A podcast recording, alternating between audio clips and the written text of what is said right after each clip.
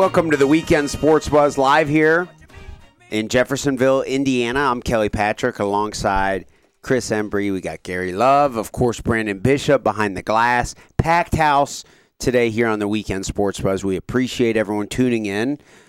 We are brought to you by Louisville Combat Academy. Branden brought. Uh, what's the address for Louisville Combat Academy? I'm getting there. 7908 Beulah Church Road. 7908 Beulah Church Road, Louisville, Kentucky 40228. 228. That's right. Okay. We appreciate you tuning in.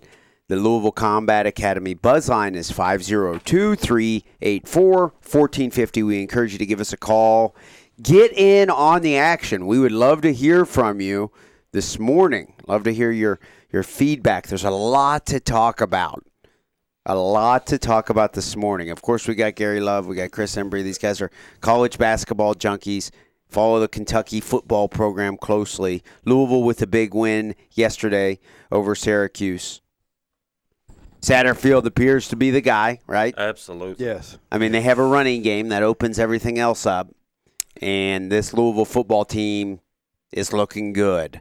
What's that? Seven and four now? Is that correct? Seven and four. Who would have thought? I, I I know I was. Not me. Yeah, I think I picked three wins. Yeah, I was right there with you. I had them. I had them four or five.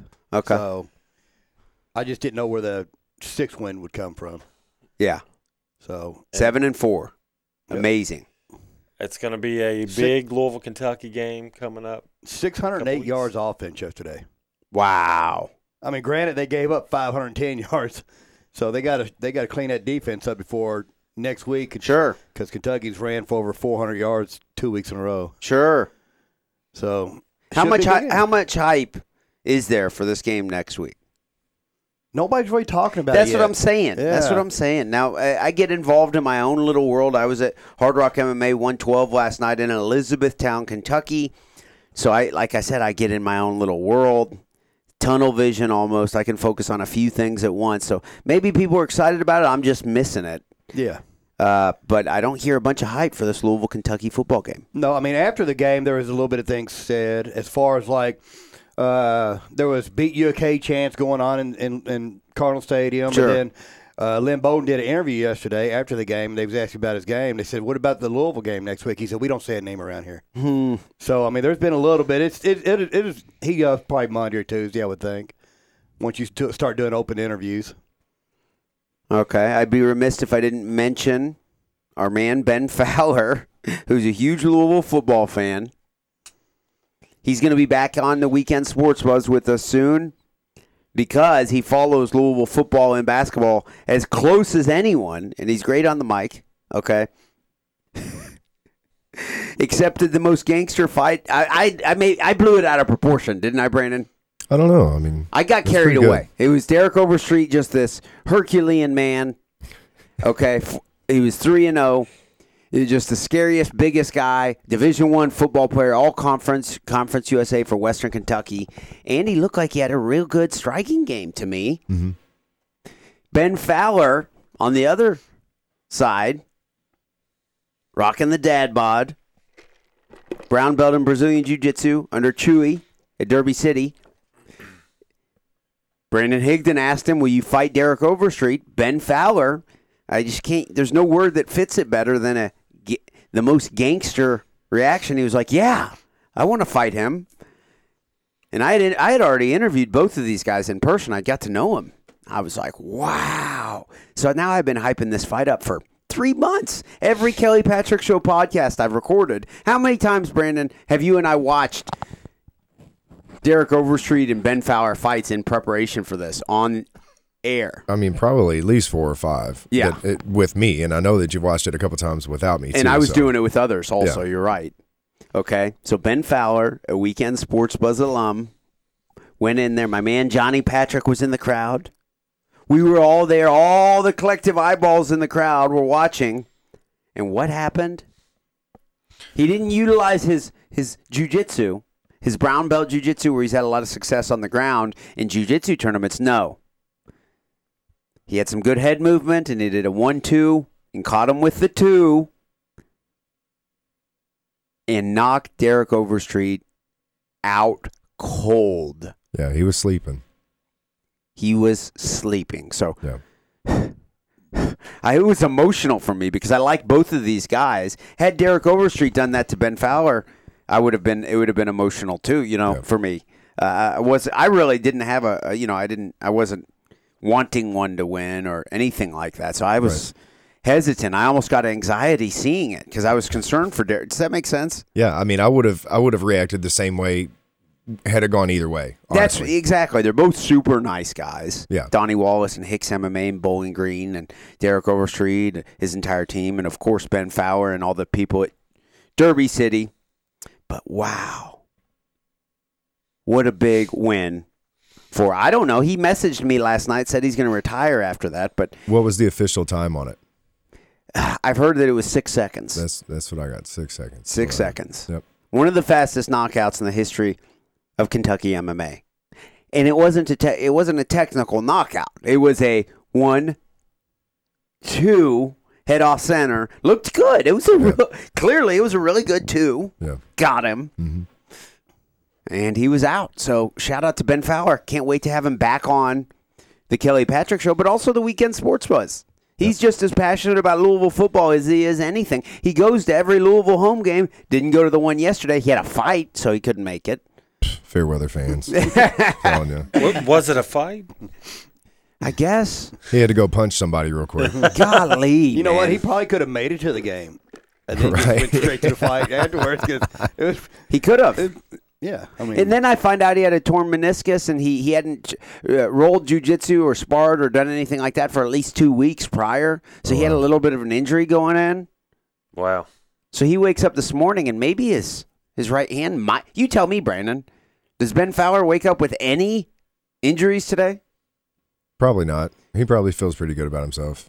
I mean, maybe his hand a little bit, but when you get into the cage, normally you expect, right, Branden? The next morning you're going to be a little banged up. Yeah, I mean, I've, some of my worst um, physical outcomes have been from wins.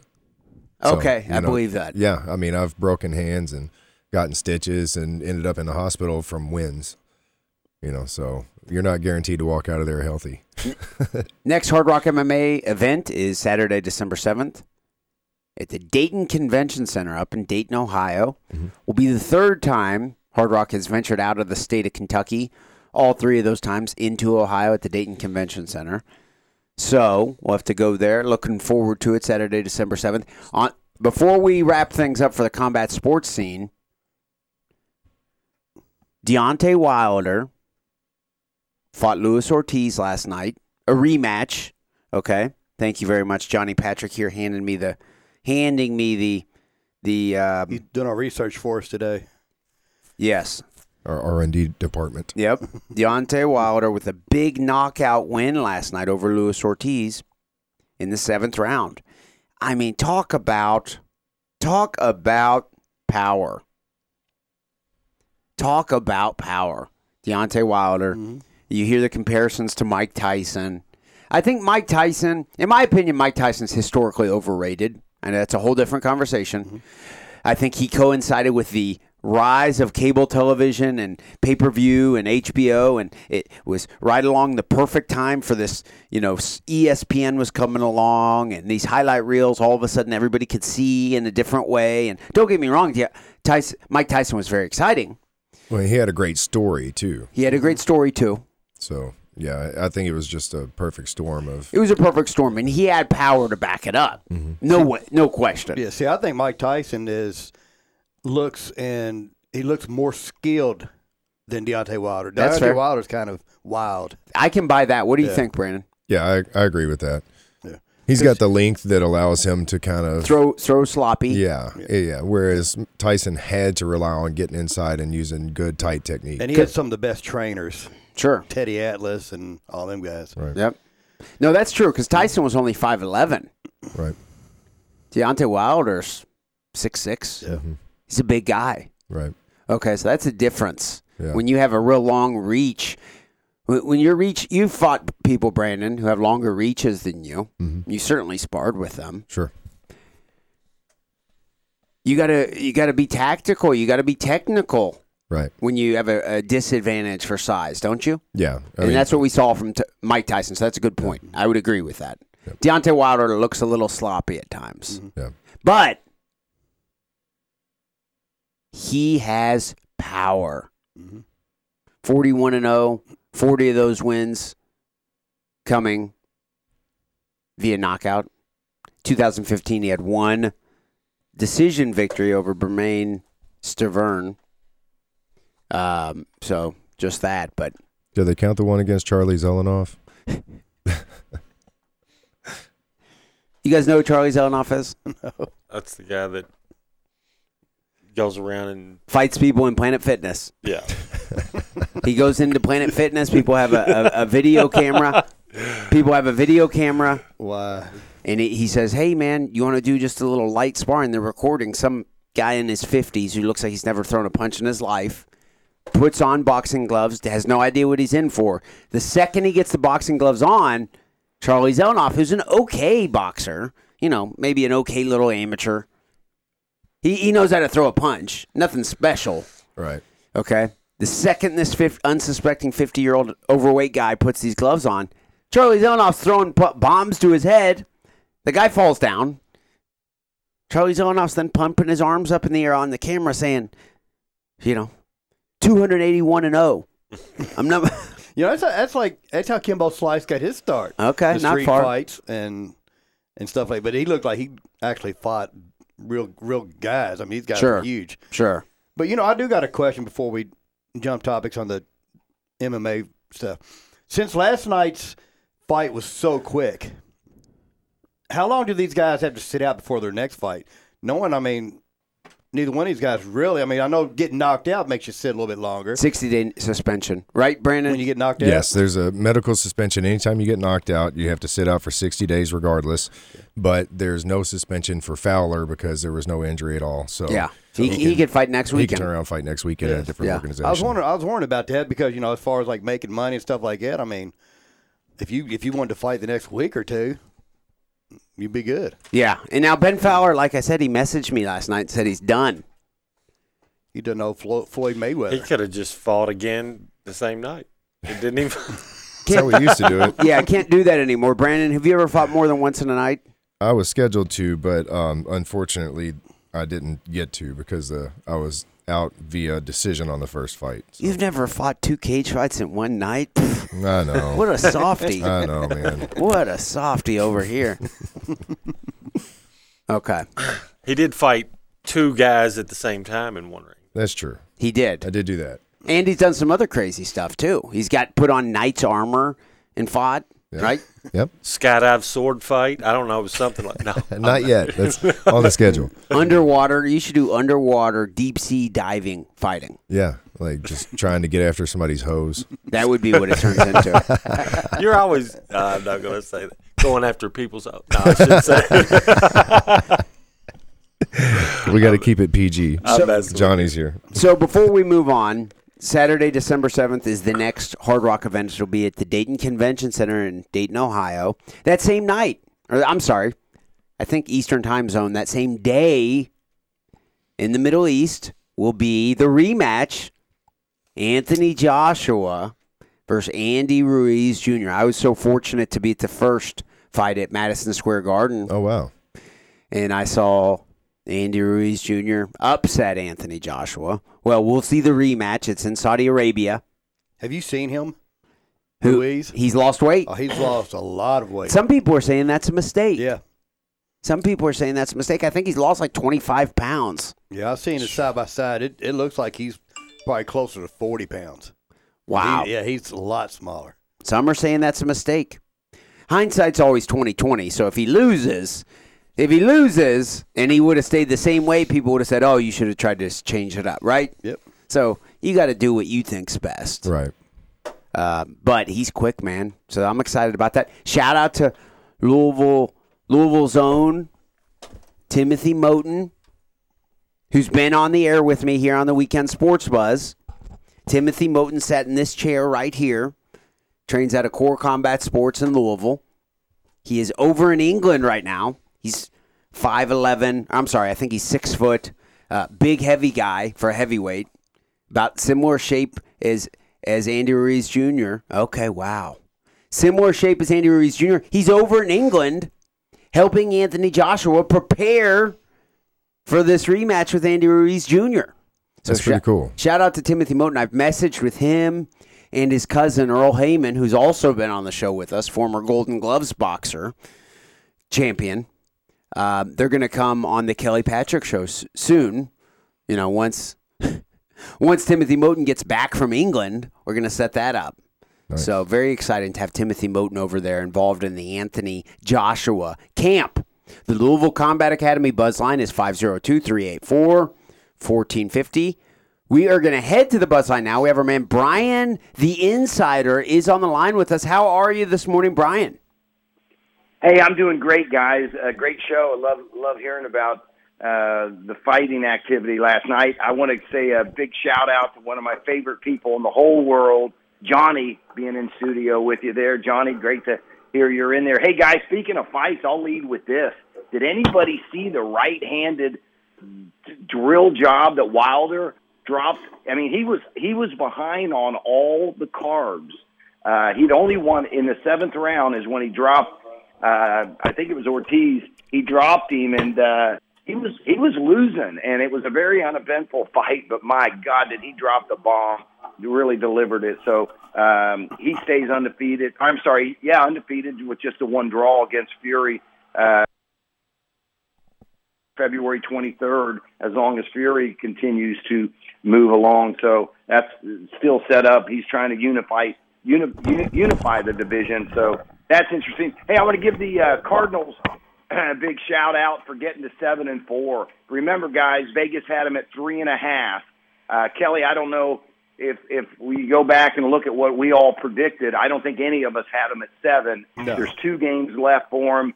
Uh, congratulations to the Cats. Bowl eligibility pounded UT Martin uh, yesterday. The Martians from the University of Tennessee. So uh, 50 to seven, I believe it was.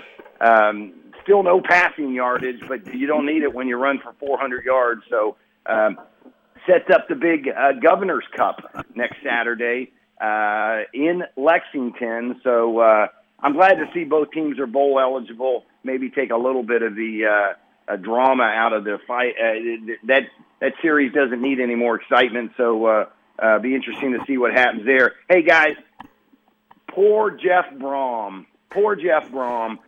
I really feel bad for him. No bowling this year for Jeff.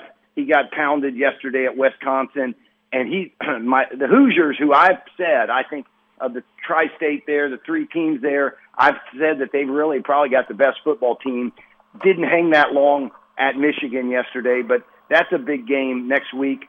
Indiana and Purdue.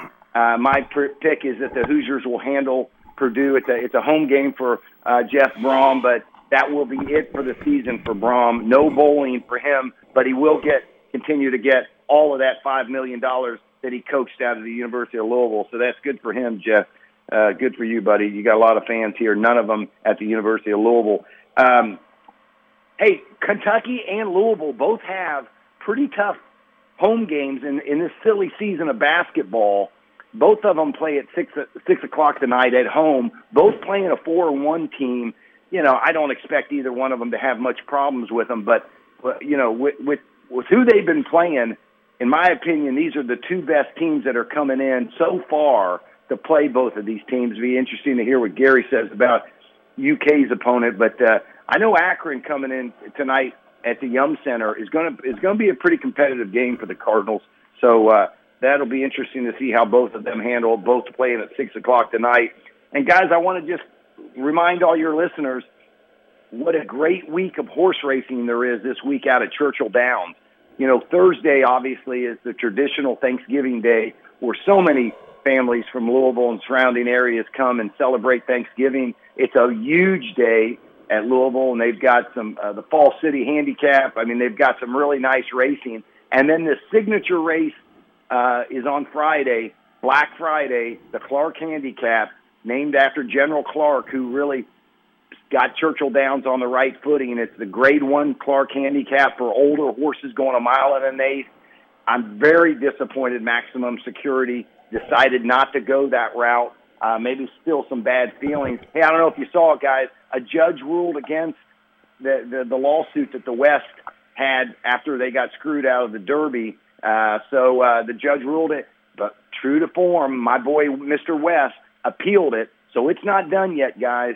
Uh, and and a really interesting appeal. I read the whole appeal, so that's not done yet, and I am still holding hope that the 145th Kentucky Derby will someday, maybe 20 years from now, someday will be rewarded to the one that broke on top and led a mile and a quarter and pulled away at the end, only to be placed 17th. So uh, hopefully that that'll get fixed. But that's really all I got, guys. Good day of NFL football today. Uh, the Buckeyes had a little bit of a challenge last night against uh, Penn State at home. Got interesting. Probably one of the first times the Buckeyes really been challenged, uh, but they they held off, and uh, they're all set up for the big match. And I think this is a better Michigan team that they're going to go, and it's in Ann Arbor in the Big House. So the Buckeyes still got one big game. Hey, I was glad to see Oregon lose last night, guys. I did not think they were for real. They went to a pretty mediocre Arizona State and lost. That takes them. All I've been hearing about is oh, they're the new Oklahoma. You know, who barely got by. I believe it was Texas Tech yesterday. So that'll be the new one that they're trying to squeeze in there. Georgia had a nice win against, uh, I believe it was Texas A&M.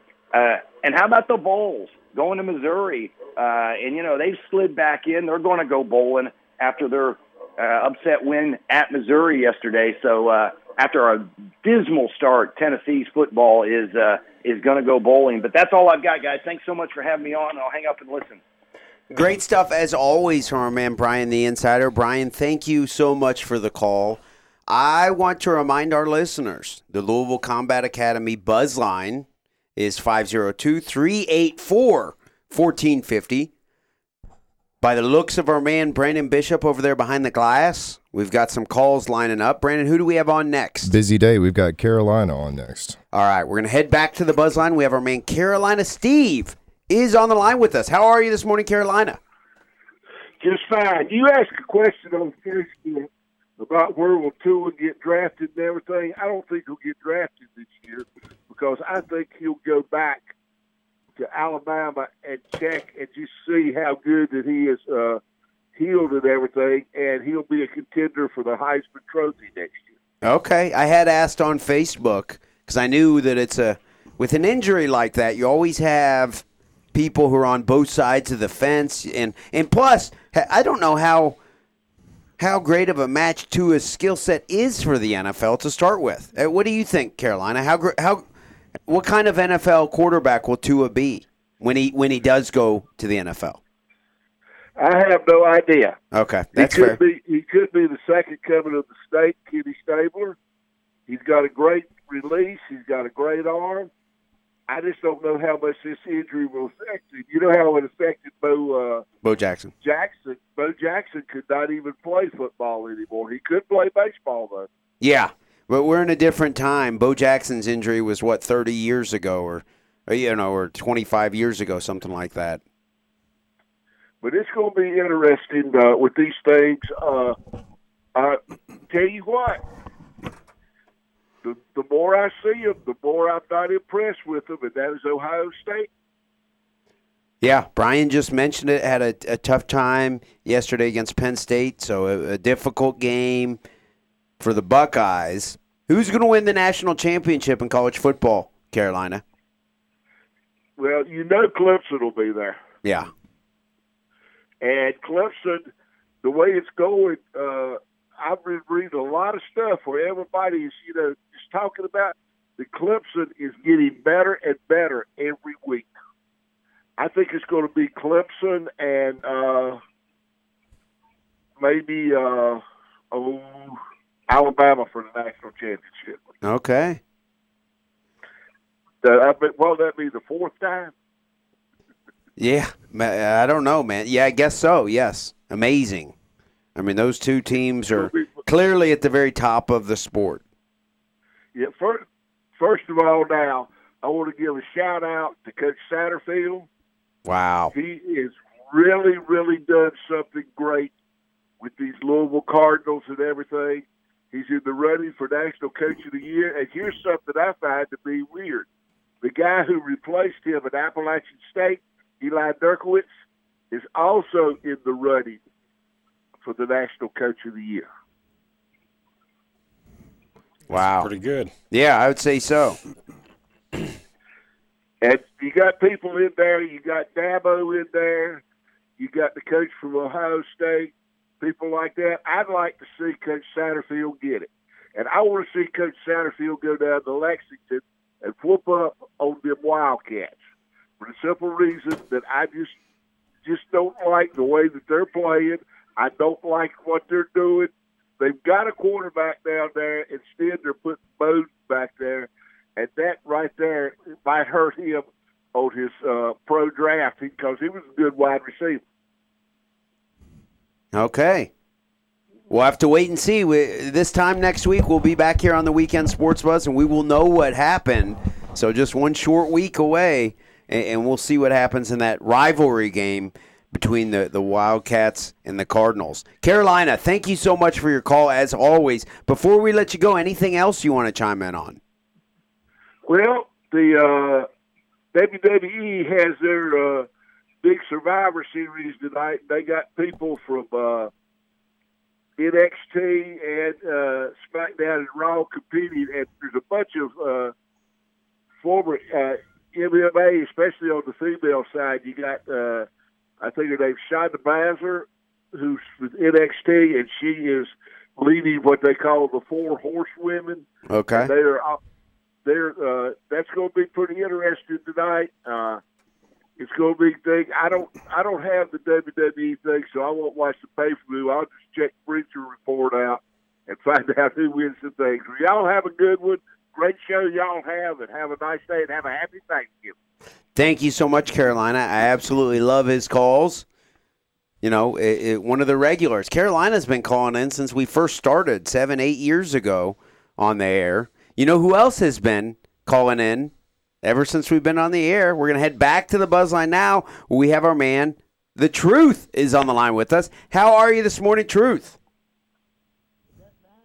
Here, can we can we hear Truth? I got him turned up. You there, Truth?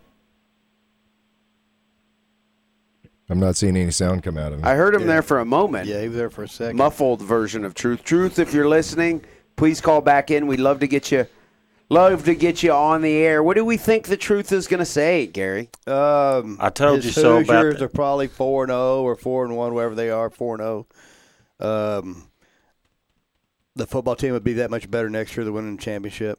When the national, the, the Yeah. football You know, team will and win it Tom all Allen, next year. And Tom Allen is a pretty good coach. Really is. Yeah, he's been mentioned at the Florida State gig or and the Arkansas gig. So uh, I don't know. They have to keep him. They got some, they got some really good players. The quarterback's good. I mean, though he's he's he's injured, but he's what a seven and four now. They were seven and three. Yep. I think you're in a conference like the Big Ten. If you can turn Indiana into a winner, Mhm. I, I mean, they got a big budget there in Indiana. Mm-hmm. I don't know why you don't just stay there. We're going to head back to the buzz line. Looks like we do have our man Truth is on the line with us. How are you this morning, Truth? All right, how you doing this morning? Doing very well. What do you have for us this morning? Hey, I heard uh, Carolina, the coach of the year is Tom Allen.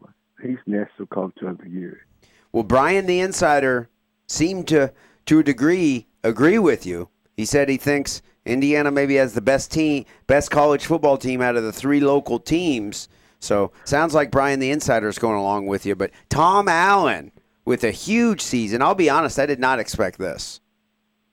Hey, uh, check this out. You know who we play this week? We take on the Brohms this week. So I'm looking forward to beat Jeff Bryan and all the Brohm family in Louisville this week with Indiana whoop Purdue. But Yeah, I think there's a lot of locals here who will be cheering with you against the Brohms. As I hate to say it, but yeah, the Brohms are, are not the most loved family, despite this being their hometown.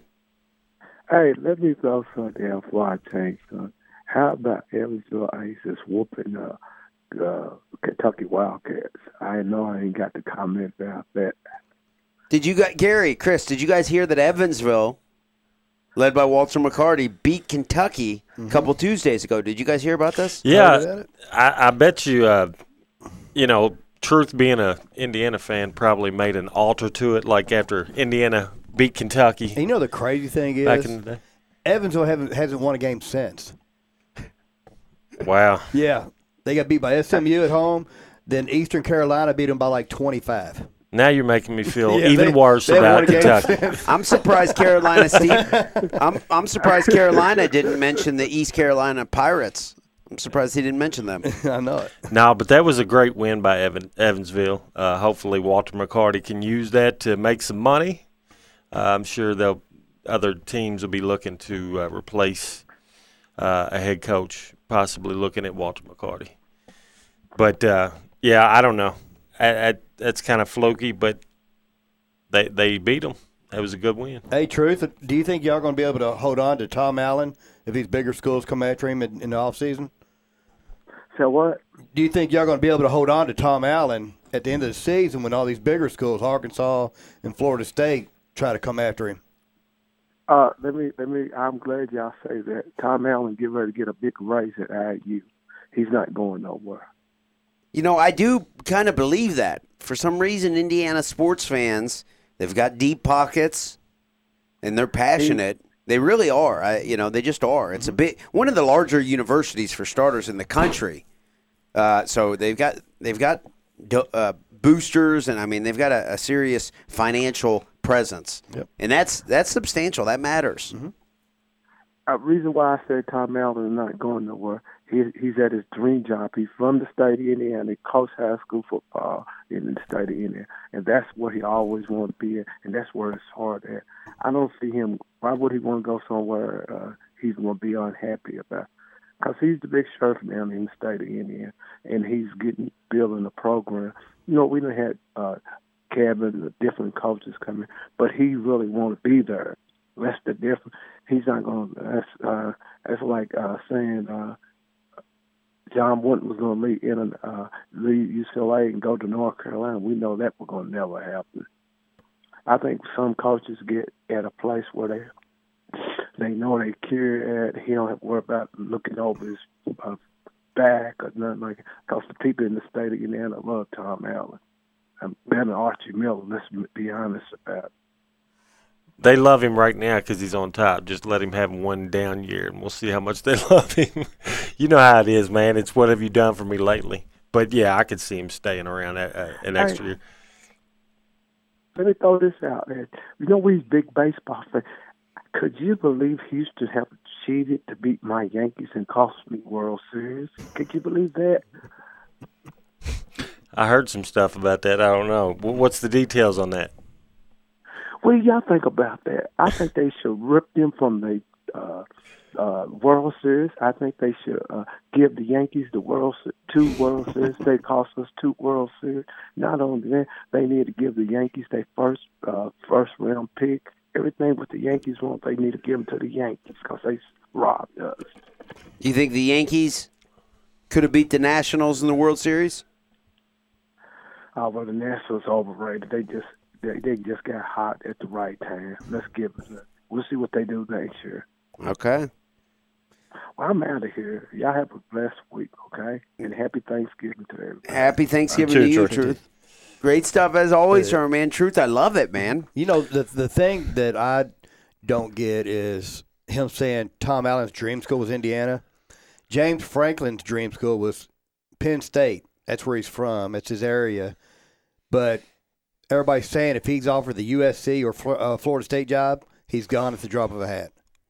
Yeah. So the the whole dream school job means nothing to me once money starts talking. And you know, to use UCLA as a, an example is kind of extreme because you know that was the pinnacle of college basketball in that era. Was yeah, there was not much parity at that time. Right. It was like, where was he going to go?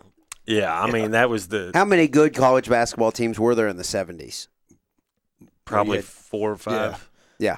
I mean, you had Kentucky. Duke hadn't come around yet. They didn't That's come what I around mean. until '79. Okay, that's what I mean. Yep. So, You're right. North Carolina, because Dean Smith was there. true. So, yeah, it wasn't but a handful. of teams, anyways. Um, going back to Brian, the insider's call, talking about Kentucky playing Lamar tonight. Looking at Lamar's uh, lineup, they do got a six-six guard that averages 19 a game, shoots 60% from the field and 40% from three-point range. It's going to be a tougher game. Uh, I don't know what's taking Kentucky so long to get uh, in this groove. Uh, obviously, it's pretty much a whole new roster again. Yeah. So uh, that's but Calipari has a whole new roster every year, basically, right? And they started out the first uh, game of the year. Michigan State looked like they were on top of their defensive game, and then I don't know what happened after that, but they they're not playing defense to the level they were against Michigan State. So No. they definitely got to pick that up.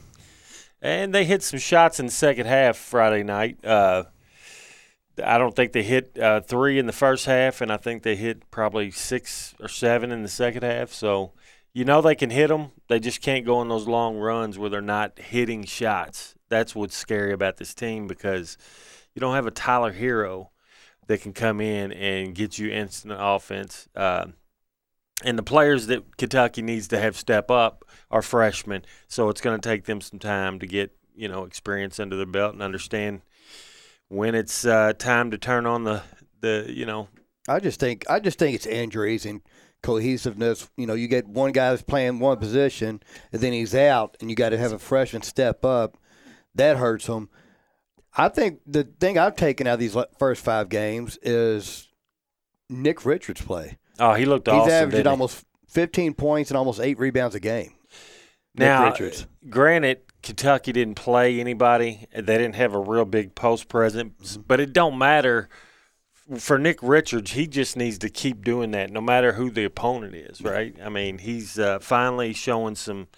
Uh, looks like he's got some um, um, confidence in himself, and he's using that uh, turnaround jumper Yep. quite nicely this year. It looks like. Been a very active first hour thus far as we had, what, three calls back to back to back. I absolutely love it. Once again, the Louisville Combat Academy buzz line is 502 384 1450. We're going to head to a break. We appreciate everyone tuning in this morning. Be sure to stick around as my man Chris Embry, Gary Love, and of course Branden Bishop and I will be back with more of the weekend sports buzz. Stay tuned.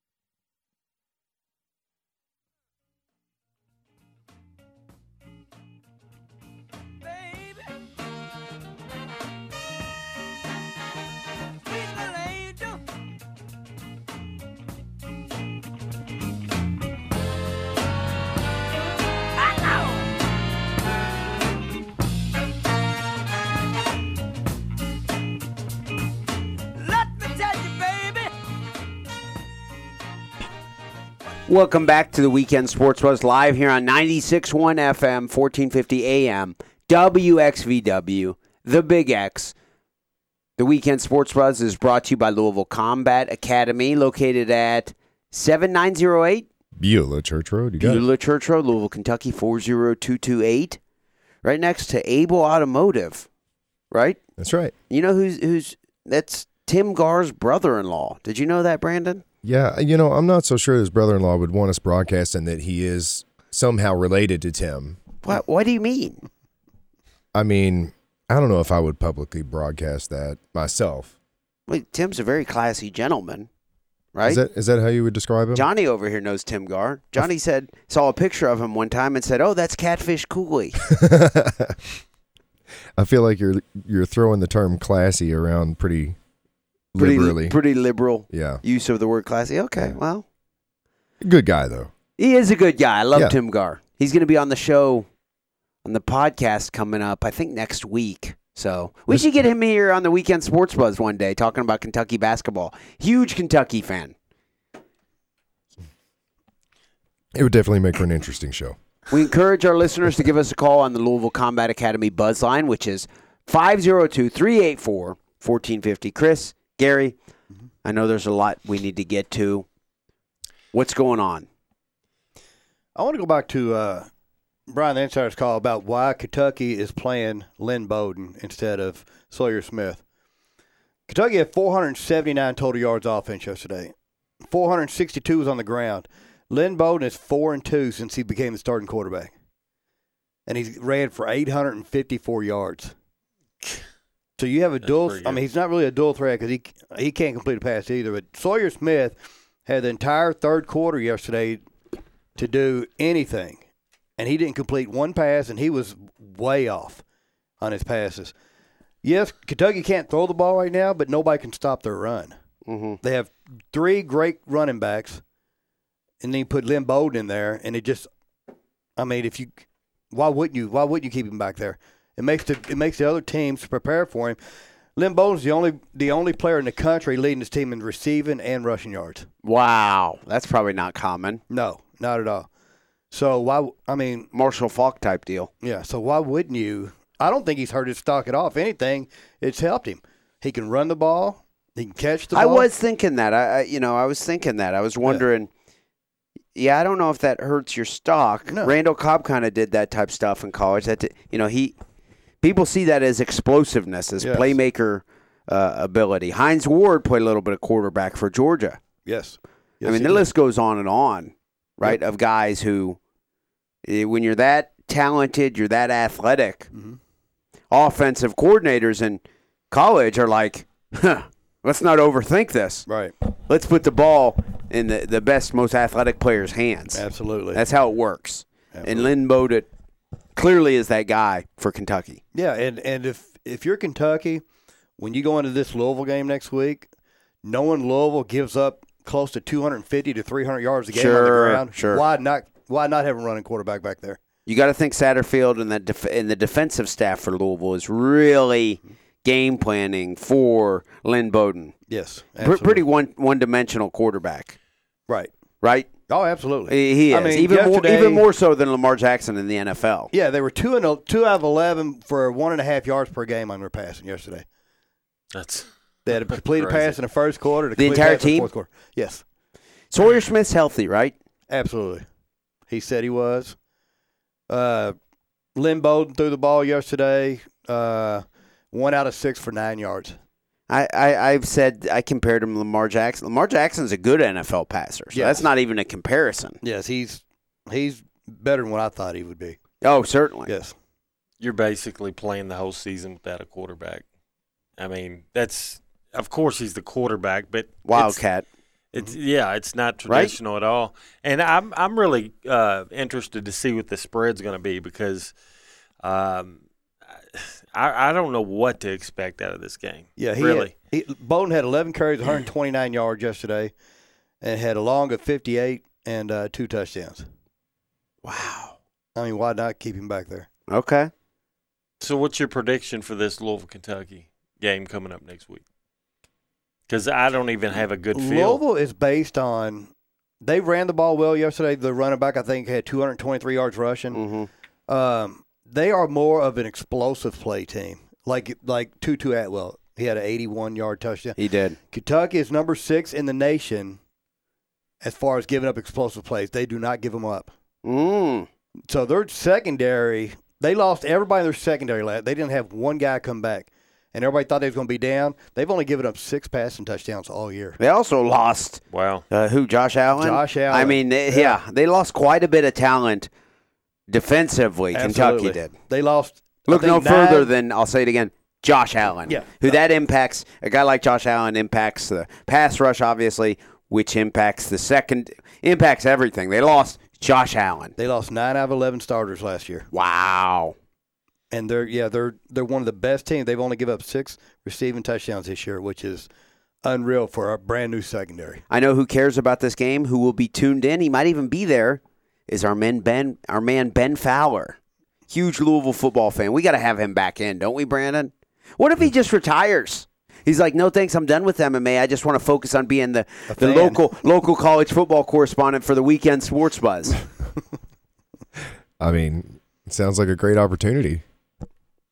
cool with me. He's not going to give Overstreet a chance to Rematch? redeem himself. Huh. That's the first I've heard anyone mention that. I just I just want to know if you're going to put it in his contract if he gets the same amount of vacation time as Steve Driver. Oh!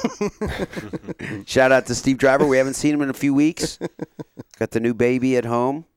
Hope to see him back soon. Yeah, I'm sure he's got that baby dressed up in Ohio State Buckeyes. Oh yeah, first and foremost, Yeah. Brutus the Buckeye. Mhm. Yep. Yeah, a bunch of different outfits, probably. right? Oh, yeah. Bunch of different extravagant Buckeyes outfits.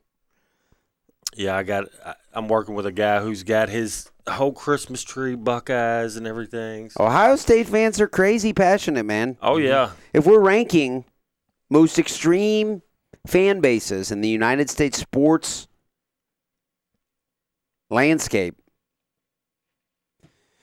it might be Ohio State. eh, you think? I mean, look, they Who, who's number one? they don't even say Michigan by the, their name. Well, I guess Kentucky. Some Kentucky fans do that. Kentucky fans are pretty crazy too. Steelers fans can get pretty crazy. Alabama football. Alabama football, man. Remember the guy that was Auburn guy, wasn't it? Poisoned the tree. Yeah. Yeah. Have you heard that story, Branden Bishop? No, sure I love haven't. that we got a clean set of eyes because Branden doesn't follow stuff like this. Listen to this story. Okay. Ten years ago, how long ago was it? Yeah, It's it's been somewhere around there. Somewhere around ten years Yeah. ago. They have a Finebaum has a show. It was on Finebaum, wasn't it? Yeah. Yeah. Finebaum has a radio show in uh, Alabama football down in Alabama. Alabama and Auburn hate each other like Louisville and Kentucky fans do, but even worse. some Alabama fan called in to a I'm sorry, some Auburn fan called into an Alabama show Yep. and they had some traditional tree. Yes. Alabama had some tree that was historic. It- over a hundred years of like I guess pinning stuff on this tree. I don't know what it was. So basically, it'd be like this. Okay, so imagine we're an all we are an all Kentucky show here on the weekend sports Show. So Imagine that, and then a Louisville fan calls in, kind of tries to disguise his voice, and says, "Just so you know, I went out last night." And I, I bought a bunch of poison, and I went over there and I poisoned that tree that you guys worship. Ha ha ha ha ha! And then hung up. And they're like, what the hell? Do you think that was real? We're like, did this guy really kill this tree? Sure enough, the tree dies. Wow. Some maniac killed a beautiful historic tree wow. because he didn't like a certain football team. Yep. That's what a jerk. What a jerk, really. Hey, so um, I've got Ben Fowler on, and uh, he was he's wanting to call in the show. Would love to hear from him. Absolutely, what, would love to. What's the number again? Uh, 502 384 1450. Ben Fowler, you are welcome to be on the show with us anytime. Okay, we're we're awaiting his call now. Okay. So. yeah, I think they I think that guy to kill that tree ended up getting like two years. That's two years crazy. Yeah. yeah. yeah. Wow. So I mean, obviously, like destroying property and stuff. Was it like university property or something? I guess. Yeah, because it was like right in the middle of their campus. Wow. Uh, so yeah, it, it, it was taken serious. I mean, it well, heck Alabama. yeah, that's yeah, I mean, yeah. So I don't know. Um, but yeah, as far as like crazy fans, you know, uh, Ohio State struggling with Penn State. people forget Penn State is a top ten team. Yeah, I was thinking that earlier. Yeah, they are. I mean, they're pretty good. I mean, as much as I don't like James Franklin, Why do you not like James Franklin? I think he's he's arrogant. He's snooty. Yeah. Vanderbilt. I mean, just, I mean, just like he he told everybody he don't hire coaches unless he sees their wives first. Dude, and wait, What? yes, that's, he said that straight that. up. He don't he don't hire assistant coaches until he sees his wife and sees what they look like. Because if they can recruit them, then they can recruit good players. Oh my! wouldn't that be funny if you applied to be a coach at Penn State That's and you said, "I'd like to be the coach," and he goes, "Okay, let me see your wife." Yep. He met the wife and he goes, "Nope, you're not hired." Yep, and he's got gold business cards that he hands out to people. Yeah, he's he's something else. So he's specifically saying he would only hire an assistant coach if the wife is more attractive than that assistant coach. yes, It's based it specifically on physical attraction. Yep. Which offends me. If it's super, I'm very offended by that. The Louisville Combat Academy buzz line is 502-384-1450. We would love to hear from you. We've spent enough of the weekend sports buzz talking about this guy. We're going to head to the buzz line now. We have our man Ben Fowler is on the line with us. How you feeling this morning, Ben? Hey, what's up, brother? How you doing? I'm still in shock a little bit. I was in shock, man. That that made me difficult to. It was difficult for me to digest the rest of the card after your surprising knockout win at the very beginning of your fight last night. Congratulations on the big win. yeah, thanks a lot, man. It was a great day, man. Them cards look good too. Yeah, what, tell us about Louisville football. What's up with the, the Louisville with Satterfield? How great is Satterfield? he's awesome. We're gonna we're gonna get eight wins this year, and he's gonna be the coach of the year. Well, nine wins after our bowl, maybe, but definitely getting UK next week. ah, okay. Where, where are you going to be watching the game at next week, Ben? Uh, I don't know. I was gonna go to Lexington, but I wrecked my car, so I'll, I don't know. I'll probably just watch it at a bar or something now. Give a recap to our listeners of your past. Was it your past week? Is that right? You were headed up to Ohio to train, yeah, and what happened? I was going up to I was going to train on Sunday night and uh or Sunday morning. I was going to stay with a friend on Saturday and a deer jumps over the guardrail, hits my car, destroys it. And uh yeah, so that was bad and then uh You were interviewed by the news. You were interviewed by the news for that, right? what'd you say what'd you say? You were interviewed by the news for that. Oh yeah, yeah, yeah. I was on the news. I'm trying to start the deer holocaust. We got to wipe these things out. Feed the homeless with the meat. Delicious little critters. Starting the movement. I love it. So then I didn't know till afterward, but it sounds like you were not able to really spar or roll over the past what is it, two weeks or so? Yeah, I I tore I partially tore my labrum in my shoulder, so uh I really hadn't been uh sparring or uh, doing any kind of jiu-jitsu or grappling, but you know, it's one of those things where I've been doing this for so long where I know how to fight. I just needed to blow out my cardio and everything will be fine. So it worked out. Do you have an arrow Luckily, in my blade? fight, what'd you say? Do you have an arrow blade? A, a what? It's called an arrow blade. It's a it's a tool that you can use in the gym to help uh, kind of build your the muscles around your labrum, help your shoulder Uh, we rehab. have a uh, we have uh, Eugene Chozik at the gym, the jiu-jitsu therapist. He gave me some awesome uh, PT I've been doing over the past couple weeks, and it really strengthened me up big time. So awesome. it helped a lot. Yeah, but uh, luckily, in you know my past fights, my striking really nobody saw it. So I actually have pretty decent striking. Everybody just thinks I'm a jiu-jitsu guy, though. So worked out. Surprise. Apparently apparently you do. yeah, I just didn't know I had power like that. But hey. Wow. Ben, I have two questions for you before before we let you go. One is Mm-hmm. when when when will you be back on the weekend sports buzz with us next? Uh, how about after we beat UK? That'll work. A week from today? Yeah, that sounds good to me. Okay, you'll be in studio with us a week from today. Looking forward to yeah, it. as long as my work schedule's clear, I'll be there. Okay. So we'll see this week. Okay. Also, what's next for the MMA career for Ben Fowler? oh, think I might be might be hanging it up now. I can't be taking too uh, too much more head trauma. My uh, my family's got a history of dementia and stuff, so I don't need to be taking any more head trauma. So back to jiu-jitsu for me, full time, putting the gi back on. Might try to win me a a nice uh, Pan Am championship or something with that. Get my black belt. Start teaching. Start teaching, passing down the knowledge. You know. Wow. Well, Ben, congratulations again on what in my, I'm not exaggerating when I say maybe the most memorable MMA fight I've ever seen in person. Congratulations on a spectacular, as spectacular of a knockout win as I've ever witnessed. Congratulations. Thank you very much, man. I appreciate it. Thanks for the love over the past couple of years. Great stuff from our man Ben Fowler. Ben, have a great great rest of your weekend. We look forward to hearing from you soon. Thank you. All right, you too, man. Go Cards. See you later. Wow, what a what a guy! And he follows Louisville football closer than anyone. And you know what? He don't have to worry about taking a head trauma. Just go out and knock everybody out in six seconds. Yeah, it's that good. easy. It's that easy, right? yeah. We can't uh, gloss over the fact that you actually were betting against him in that Oh, fight. oh my Hey, goodness. you should have told him. You should have told him that. He knows. That way, when he comes in next week, He knows, Gary. He was the first person. Here's what happened. I was recording an episode with Nick Moppin. You were on that episode with me, weren't you, Branden? Yeah. Nick Moppin had one or two Bud Lights. Yeah. I don't know. He had more than that. He had like eight Bud Lights. There was a few. There was a few. And Nick Moppin said the topic of Derek Overstreet versus Ben Fowler came up. And as I do over the past few months, I ask every one of my guests, what's your prediction? I like to stir stuff up because that's kind of the, the, That's the right. role of the Kelly Patrick show. Nick Moppin just looked me in the eyes and goes, Ben Fowler's going to destroy Derek Overstreet.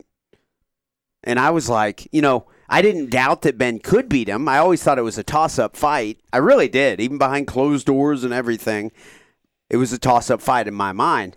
But for someone just to say that Derek Overstreet didn't even have a chance, Man, I was just, I looked at him. You may remember, Branden. I was like, what the hell, man? How drunk are you, Nick? And he just goes, all right, Kelly.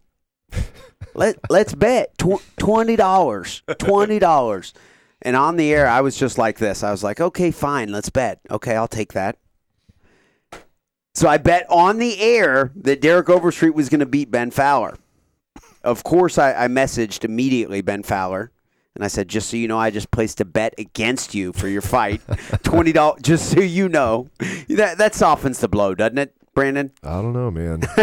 Maybe not. Have you ever had someone bet against you that you know of? um, not that I know of, but I mean, obviously, I'm sure I have. Yeah. So, you know, that's all right. Ben handled it real well. He's like, ha ha ha, probably a good bet.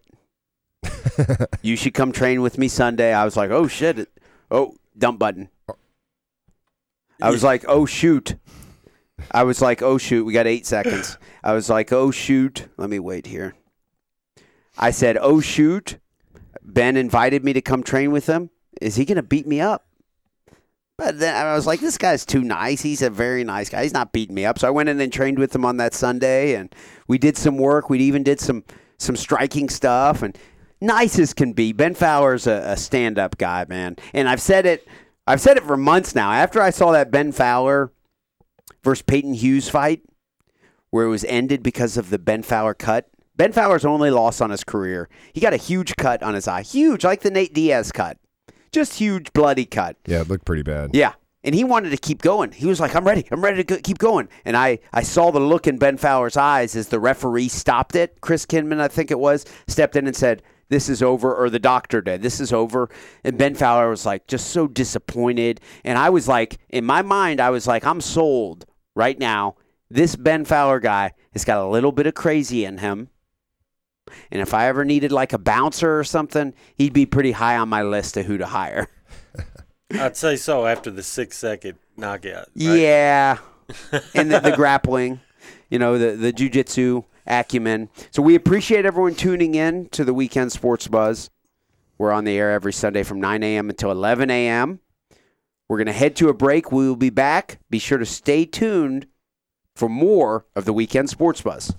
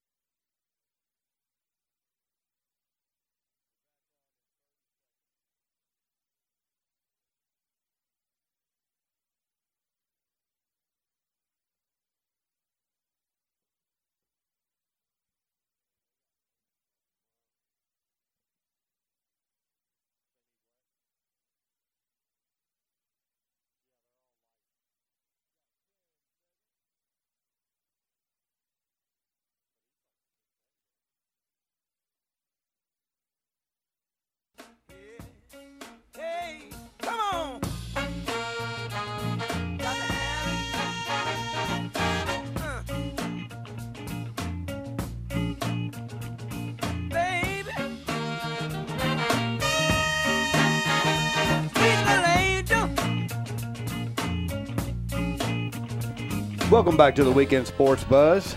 Kelly had to step out for a second. Um, Chris, let's go back to these uh, Kentucky stats just as far as like what we're getting ready for during Saturday's game against Louisville. Uh, I'm just reading some stats here. It says Kentucky is now 18 at number 18 in the country in scoring defense, giving up 18.9 points a game. UK is still tied number one nationally in most consecutive games without allowing 30 points or more. Now Louisville's averaging 34 and a half points a game, so something's got to give there. And another thing is Kentucky's defensive ranks number 10 in passing yards, 17 in passing efficiency yards, uh, 22nd in red zone defense. So their their their defense is a whole lot better than what everybody thought they would be at the beginning of the year. Uh, Louisville's known to give up a lot of running yards, and Kentucky don't give up very many passing yards. So I think it's going to be a, a battle that whatever team can run the the best. Uh, that's what it looks like. I mean, with those numbers right there, you've got. Um, I mean, those passing yard defense uh, doesn't matter because Kentucky don't pass the ball, really, right? right. So, um, you know, and Kentucky's at home. It's a rivalry. Uh, I know you got to put a couple, you know, two, three points uh, advantage for the home team there. Uh, you know, I, I could see this coming down to the wire and being a, you know, uh, three point game or something like that. And I think Louisville's going to have uh, a tougher time scoring than uh, a lot of the fans are anticipating. Uh, Overall, I would say we should be thankful. If- Before the Yeah. season, I wouldn't have predicted, certainly wouldn't have predicted we'd be headed into this game at this time of the year Mhm. Looking at two teams that are this good, Yeah. right?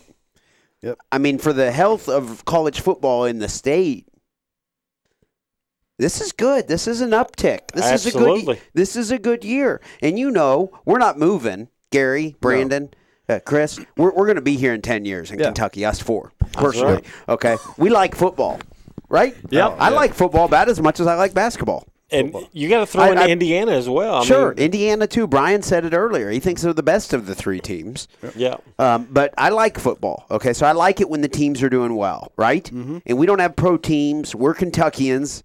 We're here. Okay, we don't have pro teams. No. okay, so it's way better when Louisville is not two and ten. Right. I hate to harp on that continually, but Branden, have you heard me mention that Louisville went two and ten last year? I think I might have heard something about it. And that it. wasn't good. It wasn't good. It wasn't good for radio. We didn't have much to say last year. wasn't good for radio. Kind of got old really I don't quick. know. We, me and Chris had a lot to say last you year. I don't did. You did. we did throw a little salt in there, but you know, um, I, still looking back, I think that Bobby Petrino had to be uh, tanking or something because Well, he just gave up and didn't care. He was like, "I'm getting paid. I know my tenure's over here, right? Yeah. I know it's over. And Yeah. offensively, this team has talent. They Yeah. do. Yeah. Uh, uh, Satterfield Yeah. in Louisville. Yes. No, I agree. Yeah. I mean, they run the ball. That's kind of Yeah. like an old Petrino team. And I know it's a simple formula, but you know about this in fighting, Branden. If you throw leg kicks, enough leg kicks, you establish leg kicks, it opens up what? Your strikes. Yep. Maybe head kicks or punches. Right. Okay. In football, you like how I draw these parallels? this is high level stuff I'm doing here. It's a bit of a stretch sometimes, but Okay. I'm picking up what you're laying down. But in football, if you run the ball and you run it well, and you've got whatever blocking scheme, offensive line blocking scheme that whatever you, it takes, and you can run the ball, which is what Louisville's doing. They have to, what two thousand yard rushers. You know, every year Satterfield coaches, he has a thousand yard rusher. wow, that's pretty good. I mean, what a formula for offensive success. I mean, what pressure off of the quarterback when they know that they can hand the ball off for two two consecutive plays, and then the defense has to adjust, maybe put seven, eight in the box, Mhm. and then the quarterback's like, "Well, a lot easier to complete a pass Yep. when I just had a, a nine yard rushing gain from my running back." You know, there's a. I, I know I might. I'm jumping the gun. Gary's going to be looking at me with a wild eye. After That's I okay. Say this, let's let's. I'm going to watch Gary. But uh, Satterfield may end up being the best coach that Louisville has had. I'm serious. The best. Co- I mean, look. Gary doesn't look as shocked as you thought. No, because I think he's a really good coach. Okay, yeah, and Yeah. let's be honest, it's Louisville football. Not that it's not like it's Alabama. If you said that like Satterfield's going to go to Alabama and be the best coach for Alabama, that'd be one thing. No, who's the best coach in the history of Louisville football? Schnellenberger. 2.0 or 2. Point, um, 1.0 Bobby Petrino, possibly the. F- I don't know. What do you think? Him and I think I think Schnellenberger gets a lot of props because he built the program from nothing. Sure, they're almost going to do away with the Louisville football program. Yeah. I think I think Charlie Strong's a better coach than Bobby Petrino first. Okay, but 1.0 because Bobby Petrino 1.0 was in the AAC and uh, they he he padded his wins against mediocre teams and they got in the ACC and look he I think he went two and a half years without winning beating the top 25 team. there's certainly something to that. Whereas Charlie Strong had a different approach, Mm-hmm. defensive, hard nosed, and they had that big win in the Sugar Bowl. I was there. Yeah. I was there in New Orleans in 2013. I was I was there down there partying just for the sake, you know, for the sake of wearing the. Back when I was a Louisville football fan, Branden, I partied hard down there in New Orleans, you know, just to represent. Then I jumped off the bandwagon a couple times. Yeah. But I was there riding the wave. I remember when Charlie Strong led them to that big Sugar Bowl win mm-hmm. that they were not expected to win. No. That was one of the most exciting sporting events I've ever been to. Number one has to be Andy Ruiz Jr. knocking Anthony Joshua out. It just does. Yeah. Because nobody Square expects Gardens. Madison Square Garden. Are you kidding me? Yeah, that's Okay. big. Real big. But that Sugar Bowl in 2012 or 13, whatever year it 13, I was, think. 13. Yeah, somewhere around there. I don't know. My thing with uh, Satterfield is look what uh, Appalachian State is doing uh, since he left. I mean, I thought, hey, this guy might not be able to recruit. He, you know, Oh, I was very skeptical of Satterfield also, to be honest. right. Uh, Branden, one of the things, and I love that we've got a rational guy over here who didn't follow any of this closely. What do you think of this? A year ago, we got uh, it was announced or whatever, however long ago. Louisville's got a new football coach, the nicest guy in the world, doesn't even cuss. Doesn't even cuss. That no was- one's ever heard him cuss. I was here on the radio, Branden. I was like, "What the hell? A football coach who doesn't cuss?" I, you know, I, I was very skeptical, Chris, wasn't I? Yeah, absolutely. Mm-hmm. And and to celebrate it, he dropped uh, a cuss word today on the show. Kelly Patrick did. I did. I did. And I'll credit that to the Kelly Patrick Show podcast, which I've had a bunch of great success with. And what I mean by that is it's growing. I love it. It is, yeah. Regardless of what, you know, it's not like I've got thousands of listeners. Yet. Yeah, maybe get there, maybe. But Yeah. it's really growing. And Mark Weinberg, for example, did some commentary, commentated two fights with me last night. Yeah. But he was a guest on it, and we got a lot of good momentum. Branden, you're a big part of that too, so I'd like to thank you. Awesome. I'm But- glad to be a part of it. It's really fun. But the Kelly Patrick show has got me accustomed to we're allowed to cuss on there. And I don't drop a bunch of crazy cuss words on there or anything too wild, but I'll casually say something that, that's uh, technically a cuss word.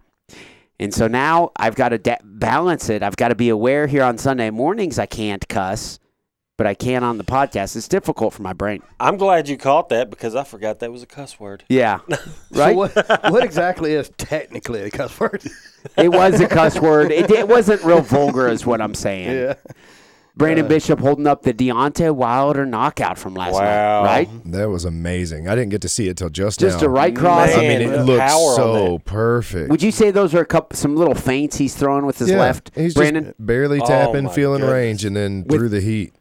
Man, a lot of times that's what you do with the jab, Branden. that was amazing. Is Yeah. that what you do with the jab? A lot of times you're like, he's got to deal with this. Just keep kind of popping it, popping it, and they're like, yeah, get this out of my face, and then wham. Yeah, yeah. They're I mean, out. yeah. There's a lot of reasons to use the jab, a lot of different uh, tools and avenues for it. But at that point, he was just making him aggravated, putting something in his face for him to deal with, and then hiding that right cross behind that jab, and he did it perfectly. I appreciate the humility of Ben Fowler. He came on and he said, I didn't know I had the power like that. Mm-hmm.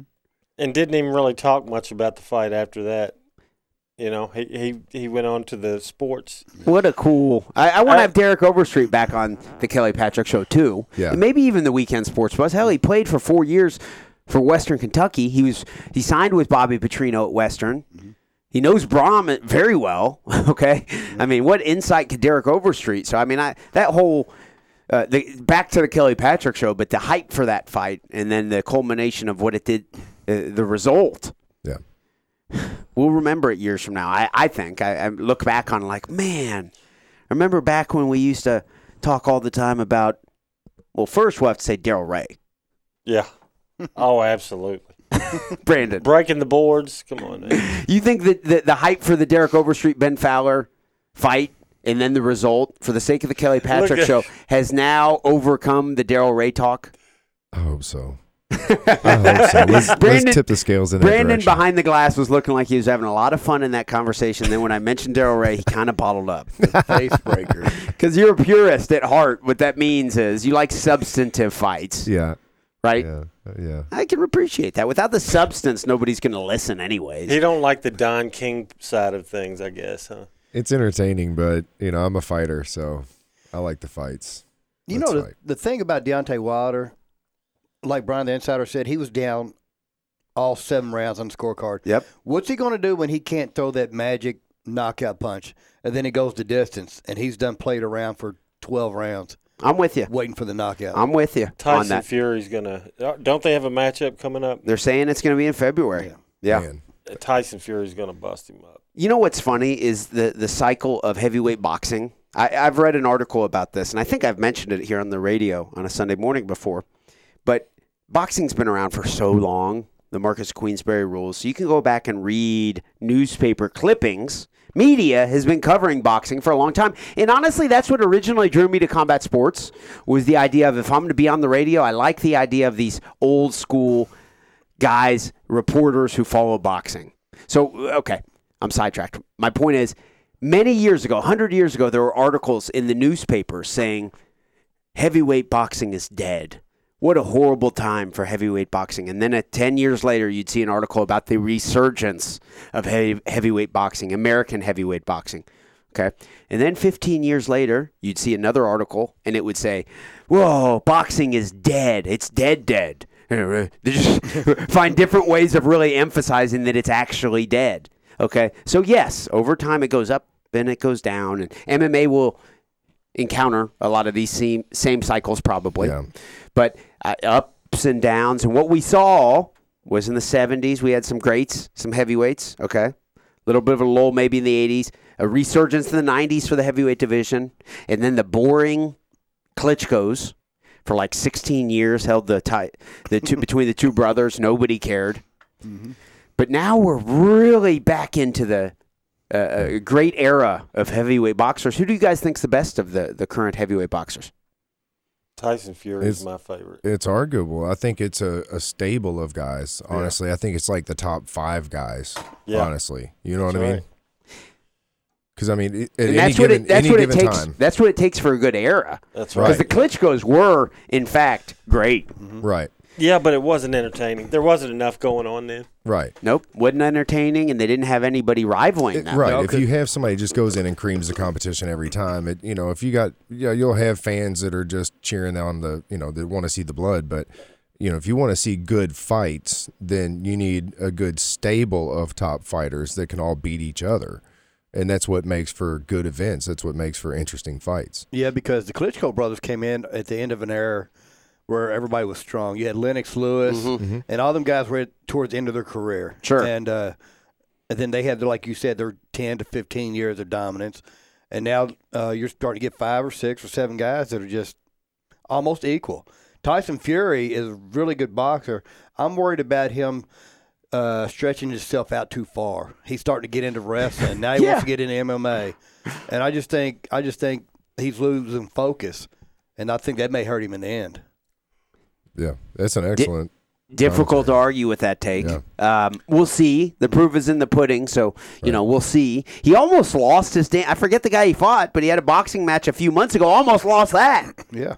He got cut open, and it's almost like they had to stop it due to doctor stoppage. But still, he got he got hit enough to get be opened up really bad. Yep. I love Tyson Fury. Have you guys watched many interviews with him? Oh, he's He's very comical, good. yeah.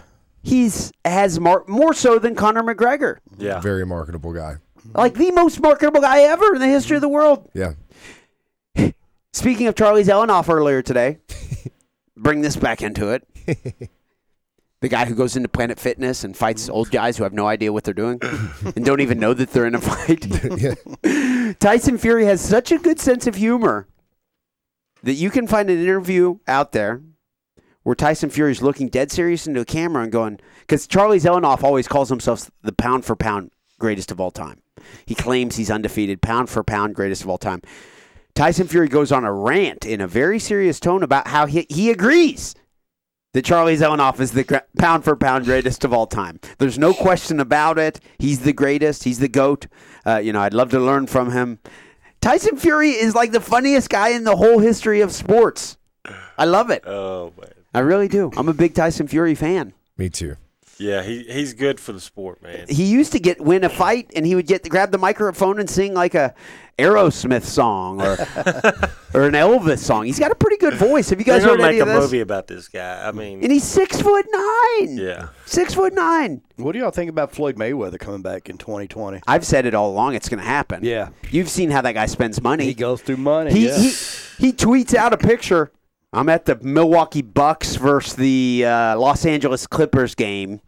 You know, middle of uh, January. Yeah. And he tweets out just casually a picture where he just placed a two million dollar bet on the Clippers to win or something. Like it's just- like there's there's some game nobody cares about. Floyd Mayweather's not good with money. No. And, and re- so yes, he's going to continue fighting. What do you guys think? yeah, yeah. Until he gets a financial planner, that's what he's gonna have to do because Well, he has a financial plan. It's Well, just when you they're need not mo- well, it's it's when you need money, go earn a hundred million dollars because that's pretty easy. That's Well- his financial plan. It's not going to last forever, though. I mean, he's going to. What do you mean? Uh, obviously, he's he's bringing around suitcases full of banded, you know, hundreds. he's gonna end up being a sideshow like Hulk Hogan is now.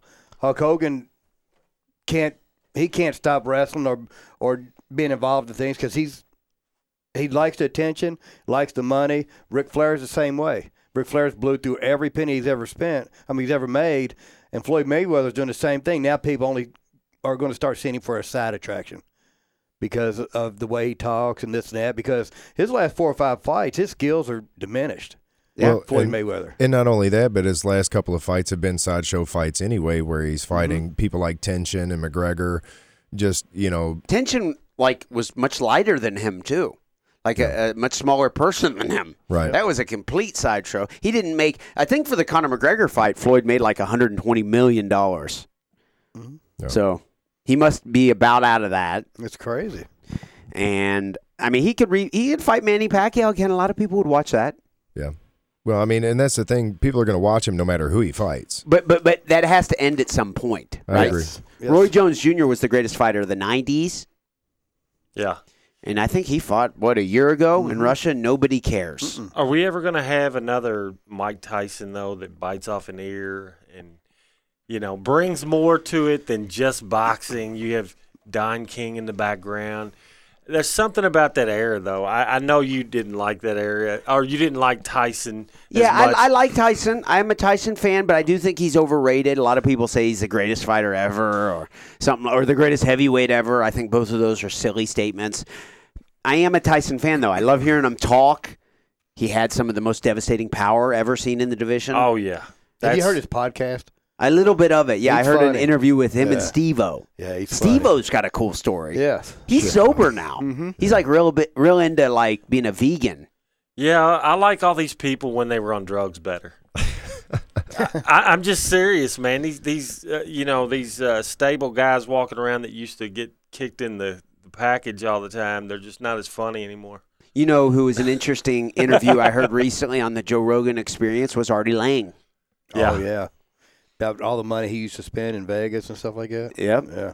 And how he's basically done heroin nonstop for like 40 years. Yep. I'm like, what the hell? He said, he, what did he say? He'd get 150,000, 75,000 for a show in Vegas, and by the time he left, he'd spend like 80 or 90,000 because all the, the women and drugs he did while he was there. He went to like the ESPYs in 2000, or I, maybe not the ESPYs, something in 2007, and he earned more in one night that he's ever earned in 2007.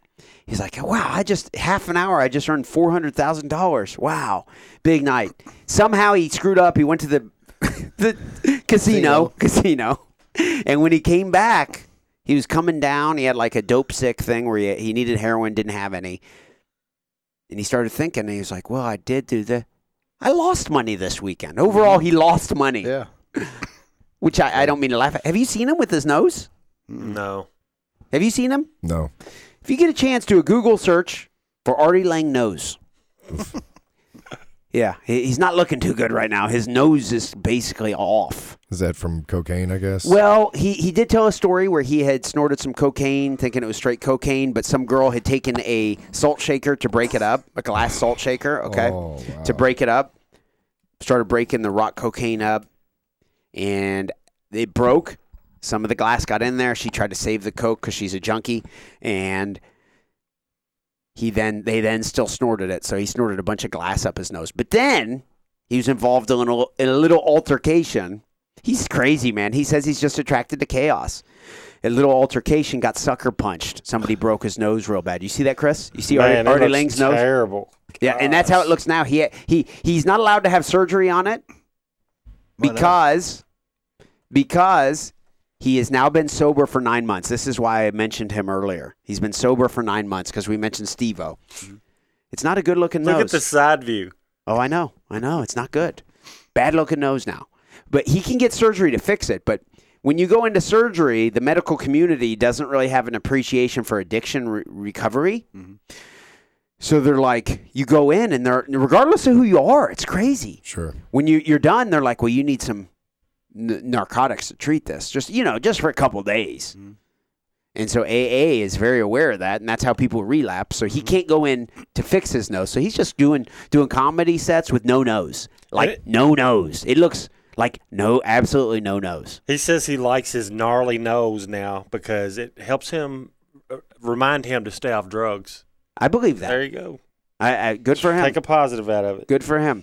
He also told some crazy stories about you know um, methadone and and I don't know just the whole culture of, of, of, of drugs and getting it and what spice is and what is what is this new fentanyl. Yeah. Oh my God, he had some of the craziest stories. I, I, I, when I was younger, I was I would do some silly things and party a little bit. So I've always felt kind of like I at least knew something about how people party. But this stuff, I didn't even know what fent- I didn't even realize fentanyl is basically like heroin. I'm assuming. I don't know. I don't know. I was I like. I know all that- ears. Where I'm like, I have no idea what this even is. I know that uh, people have been cutting heroin with fentanyl, and that's what's been causing a lot of people to overdose. I heard that from the news, but uh, I mean that's just me being a parrot and repeating. I have no idea. Yeah. Wow. Well, we're gonna head to a break. We appreciate it, everyone tuning in. We did get a little off track in the in the final segment of the show. Gary and Chris, I want to hear about Kentucky basketball recruiting. Okay. Absolutely. We got a lot to talk about. Okay. We appreciate everyone tuning in to the weekend sports buzz. Also, Louisville basketball recruiting. Yes. Okay. And Indiana. In Indiana, please. Mm-hmm. Okay. We appreciate everyone tuning in. We will be back with more after these messages. Stay tuned.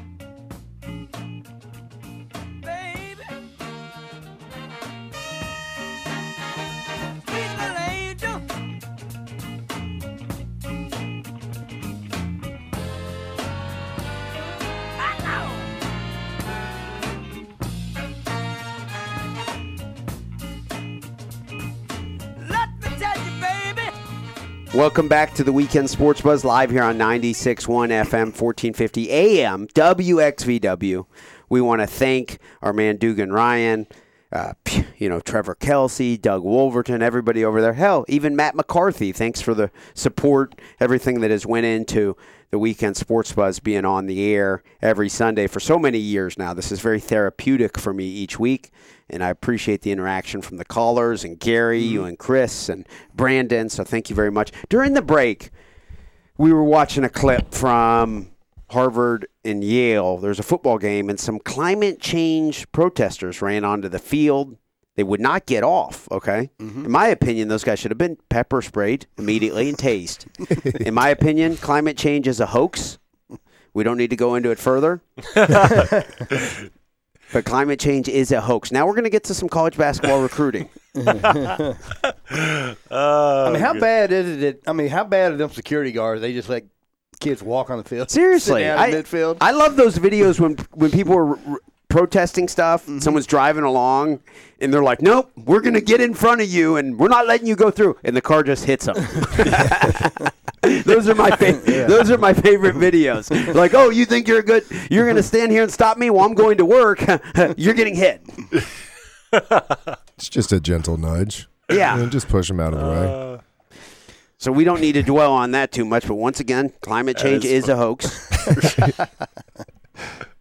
I love it. Kelly, you crack me up, man. All right. So college basketball recruiting. What's up, Gary? Uh, well, everybody, the the National Signing Day finished last Wednesday, so Kentucky finished out their fall class. I don't think they're done. I think they're going to add one or two more.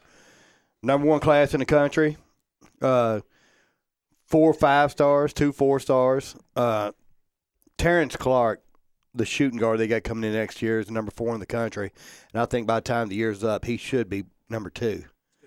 I mean, that Yeah, guy, he's, that uh, guy's unbelievable. He he's very long, uh, very athletic, and you know the funny thing is, is uh, out of these six guys, uh, there's only one one player they have that's under six three. I mean, a matter of fact, five of them are six six or taller. So they've definitely added some height, but a bunch of these guys are more athletic. They're not bangers down. You know, Kentucky's still looking for a guy down low. Um, but what do you think about these guards out of the uh, out of the six? Uh, you got B.J. Uh, Boston, who is you know six seven, one eighty five. Obviously, he's very thin. Kind of reminds me of Tayshaun Prince. Uh, How tall? he's six seven, uh, one eighty five. You get you get talking comparisons like that. I'm engaged. Oh yeah, Is he Uh, lefty? Now I don't know if he's a lefty, but he, I don't think he is. He uh, Tayshaun Prince had one of the more unique skill set. You, can, I can get so off track. Yeah. But remember when he guarded Iverson? Oh yeah, he would always get those blocks, uh, those breakaway blocks from behind. Remember when he blocked Reggie Miller? Yeah. I won't forget that in the Eastern Conference Yep. playoffs. Reggie Miller had a wide open layup, Yep. but nope, alien man Tayshaun Prince, six foot nine with a seven five wingspan, thought Yep. otherwise and blocked his just a very casual layup. Oh, and, and he's like the he's like the one of the best scouts in the NBA right now for the Memphis Grizzlies. Is he? Yes, he is, and he's uh, I think he's next in line to get a general manager position. That's how good he He's is. He's very intelligent when it comes to behind the scenes basketball. I can get so off track, but uh, uh, not often that you see someone like that. no, Uh, really, that let's be honest, that's, that's tall. You don't Mm-hmm. see people that are that tall then move into. Kareem Abdul-Jabbar has talked about this on multiple occasions, and I agree with it. Patrick Ewing's a good example. He Mm-hmm. was an assistant coach for how long? years. People think they, there, there's like a, a, a biased, anti big man bias. It's like little guys are the point guards; they must be smarter. right. You I- got it right. I feel there is. It, it, it hinders your ability to move forward. You don't see many guys now. Phil Jackson, I think, is six eight. Now, is, there's not that, but there's not Right. that many. So sorry to be so off track. Go on, Chris. no, I mean, um, I basically Kentucky got a lot of athletic uh, guards, um, uh, but for the most part, uh, these six guys that they have are fairly uh, on the thinner side. Wouldn't you say? I mean, Yes. uh, but And they, they, and they absolutely stole one of Louisville's recruits. uh, Devin Askew. yes, that's right. Uh, Chris Mack has been recruiting this guy since he was Xavier. Kentucky called him up. had him visit, offered him a scholarship, and he wasn't taking no more calls.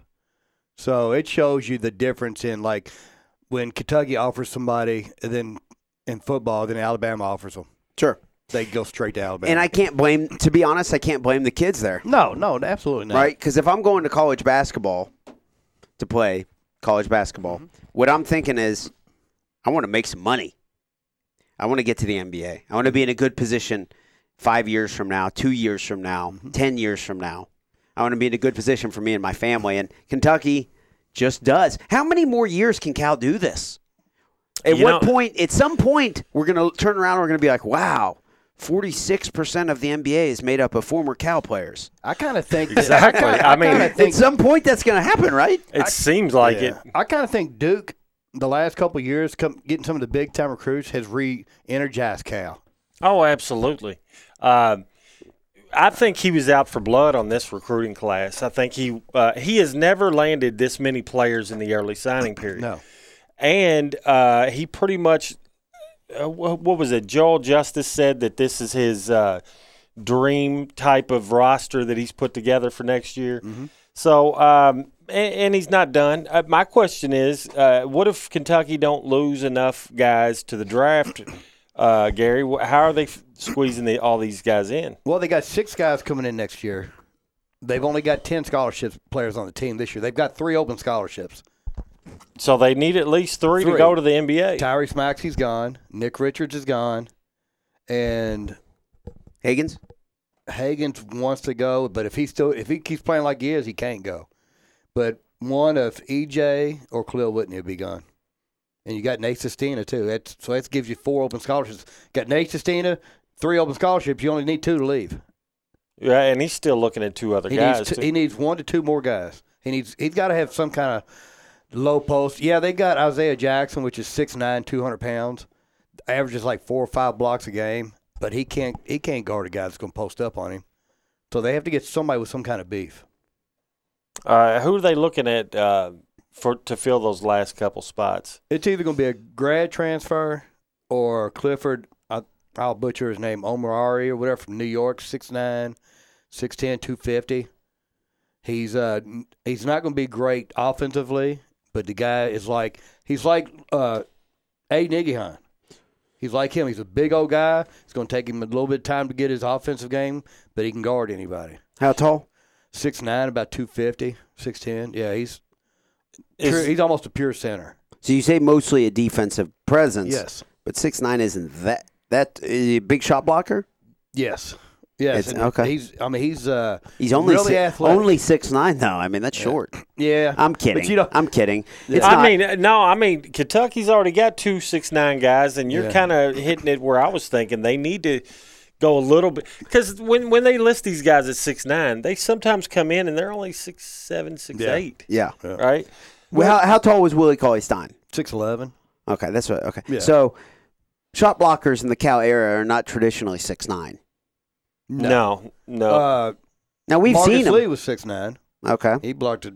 Bam quite a few- Adebayo was six nine, I believe. Yeah. so it's happened. Yeah. Remember Ben Wallace was only six eight. Yeah, that's right. Yeah. Uh, so, is there an opportunity for any of these guys from uh, the 2021 class to reclassify as a big man for Kentucky? Yeah, but they're not shot blockers like uh, Poncho. He's not very. He's not a big shot blocker. They don't. College basketball is going away from the big guy. There's Just not like the many of them out there. I but mean, that that Cliff uh, Mario, whatever his name is, is 6'10", 240. So I mean, that's still that's a pretty good sized kid. You think the NBA is going against um, going away from the big guys too? Yes, if you can't shoot a three, Karl Towns can step out and shoot threes. Demarcus Cousins can shoot threes. But if you have like Paul Gasol, I mean, he can't. He just had to retire. Yeah. Well, Marc he's like Gasol- forty two. Yeah, he's old too. But I mean, name me a dominant big man that's only a low post guy right now. there's not many left, uh, if any. Yeah, Uh, And Embiid can shoot threes. that's what I'm saying. Yeah. If, if Um, you can't shoot threes, if all you are a post up guy, you're not going to play very much. Dwight Howard is, I mean, on the Lakers bench. He Yeah. certainly can't shoot threes, so he's not a dominant. So, Right. no. um, DeAndre Jordan. Yeah, but if you look at a lot of NBA rosters, their center is six nine, right? Yeah. I mean, there's not as many uh, guys to go around like that. Um, I'm pretty bummed out that Gorgui Dieng hasn't got more minutes. I was convinced he was going to be a better pro than he is. Not playing behind Karl Towns. But still, Karl you Towns can't get a him in at the four. He can yeah, pass. he is a can very sh- good player. Can he shoot? He had always shot real well from the free throw line. Yeah, when Yeah, Karl Towns was out, uh, those two games he played pretty good, didn't Yeah. he? Yeah, Okay, Gary, you may there may have been something to that. Yeah. Can he shoot? Yeah. I, just, I mean, I don't know. Can he shoot for today's should- standards? That's consistent with the conversation we're having. Yeah. In, in high school, he shot about eighty percent. I'm sorry, in college, he shot about eighty percent from the free throw line. So in my mind, I'm like, yeah, he can shoot. Yeah. Hey, what about the three point line in the NBA? That's even uh, much further out. So maybe he's not that great of a shooter. I don't know. So, what do you know about the Louisville's recruiting class? I don't know much about those guys. Louisville's recruiting class, they're ranked number 23. I think it's the, they're 23 in the country. But they didn't need a whole lot because they don't have, they may have one or two guys leave off this team. Jordan Orr is gone. Samuel Williamson wants to go, but I don't know if he can go. And Enoch's gone, right? Isn't he a senior? He's a senior, but I mean, I got, mean, he's like been there for ten years. It feels like. yeah, and he started at UConn. uh, they've got they've got three guys signed. They got DeAndre J- DeAndre, DeAndre Davis is uh, 6'5", 170, number ninety three in the country. You've got JJ Traynor, local kid, Bardstown. His dad's um, was it? I can't. He's escaping me. Ah, I had just heard. I just been reading about this too. Yeah, so his dad his dad played at U of L. And then you got Jay Scrubb, the number one JUCO player in the country, which I don't think sees a day of college basketball. Goes to the NBA. Oh yeah. Why is he even flirting with it? Because I mean he's he's he went to uh, Trinity High School. So he's kind of a local kid and if you if it's your fallback plan if But he's an NBA player. You're if he's saying. the top 20, yeah, right now they've got him slated at 25 or 26. How many JUCO players have went on to be really good in the NBA though? Shawn Marion. Yeah, there's there's not very many, but he didn't go straight from JUCO. He went He from went to JUCO UNLV, UNLV correct. To, yeah, so Um, straight from JUCO, not very many. I guess that's what I mean. Yeah. So, do you really think he's going to jump straight to the NBA? There hasn't been many from JUCO to do that. Louisville had the guy that they had committed, and then he didn't show up. I graduated high school with that guy. What was his name? I graduated high school at 2002 at Oldham County High School with Dante Smith. Dante Yeah. Smith. I there you played go. basketball with him since a young age. And you had uh, Antoine Barber was the number one junior college player coming out. Uh, he came out of E-Town High School. Then he went to JUCO, went to Kentucky, and was very average. Okay, I remember that. He looked awesome in the videos, but he got to Kentucky and Yeah. it just wasn't. Basketball's not quite like Jason that. Osborne. Okay, good call. That, that was JJ Traynor's. That's JJ Traynor's dad. Oh, I didn't know that. Yeah, yeah. Jason Huh. Osborne. Wow. Male male alum. He was really good. He was in high school when I was in high school, and he was really good. But uh, but like I said, Louisville's got three guys. You know, two or three years down the line will be good because they don't need a whole lot. I mean, they're going to, like I said, they're going to lose two two two players early entry, but you got Steven Enoch to grad, you know, graduation, and could, Louisville should be, bring back most of their team next year, which they'll be a top five team again. Is Louisville going to be ranked number one soon? Do you think you can see them? if- No, I mean Duke will be number one until they lose a game, and I, I don't see them losing anytime soon because their schedule's not great until they get back in ACC play. I think Louisville's better than Duke, though. That's just my opinion. I think they are too. I mean Duke's young also, but Duke's got some really good big men. I got a bunch of Louisville uh, fan uh, friends that are talking smack and saying that you know this is the year Louisville's going to beat Kentucky, and uh, you know it's still early. I think it's going to be a good game, but uh, un until Louisville gets that monkey off their back, I still got to say Kentucky wins this one. We'll see. Yeah, and It's going to you be a good one though.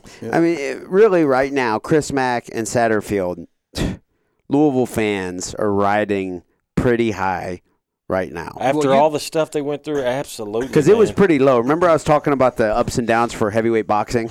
Yeah. Louisville fan base sentiment was very low just a couple years ago. Well, you, you. I mean, even though Louisville, some Louisville fans won't agree. I mean, the you had two absolute jerks as head coaches, and you had an AD that was so paranoid everybody was out to get him. He made life miserable for everybody in, in the city of Louisville, media and everything. And then Bobby now you go to Petrino- three great guys. For some reason, I'll always defend Rick Pitino. I don't know why I will. I like him. I, I was he a jerk? Sure. If I was the head coach in in those jobs, would I have been a jerk at times too? Yeah, probably. Mm-hmm. It's not I don't know. I don't know exactly what would have happened. Bobby Petrino, though, there are reports of him going through the Western when he left the Western Kentucky Western Kentucky job. He just like there was some equipment that he wanted out of the equipment room, and so he had some of his guys just go rip it out and then like leave the doors open and ruin a bunch of stuff. And Bobby Petrino documented not the nicest guy in the world. And you can say the same about Rick too. Yeah. For some reason, like I said, I'll be a perpetual Rick Pitino defender till the day I die, probably. I mean, he's a great coach, great coach, but he's uh, he's he don't know how to treat people. Is what the people who are real close to him don't say that. Because they got to watch his back and all the stuff he's been doing. Okay, but I mean, he's got people who, you know what I mean. I don't, you know, he's certainly got some very close friends who will always speak very highly of him. Yeah. Where, where, where, where, he's doing real good with Greek right now, with Greece. Yeah. yeah, yeah. What's in the future for Rick Pitino? Will we see him coaching another big college basketball program at some point? Maybe an NBA team? I think I think he's getting his age. Will Yeah? keep him from getting certain jobs. Okay, but but, it's but not the same without him in college basketball, but I don't see how you can really. You got to think of it from that side. I mean, if you're the AD, how do you hire him really after what's going on?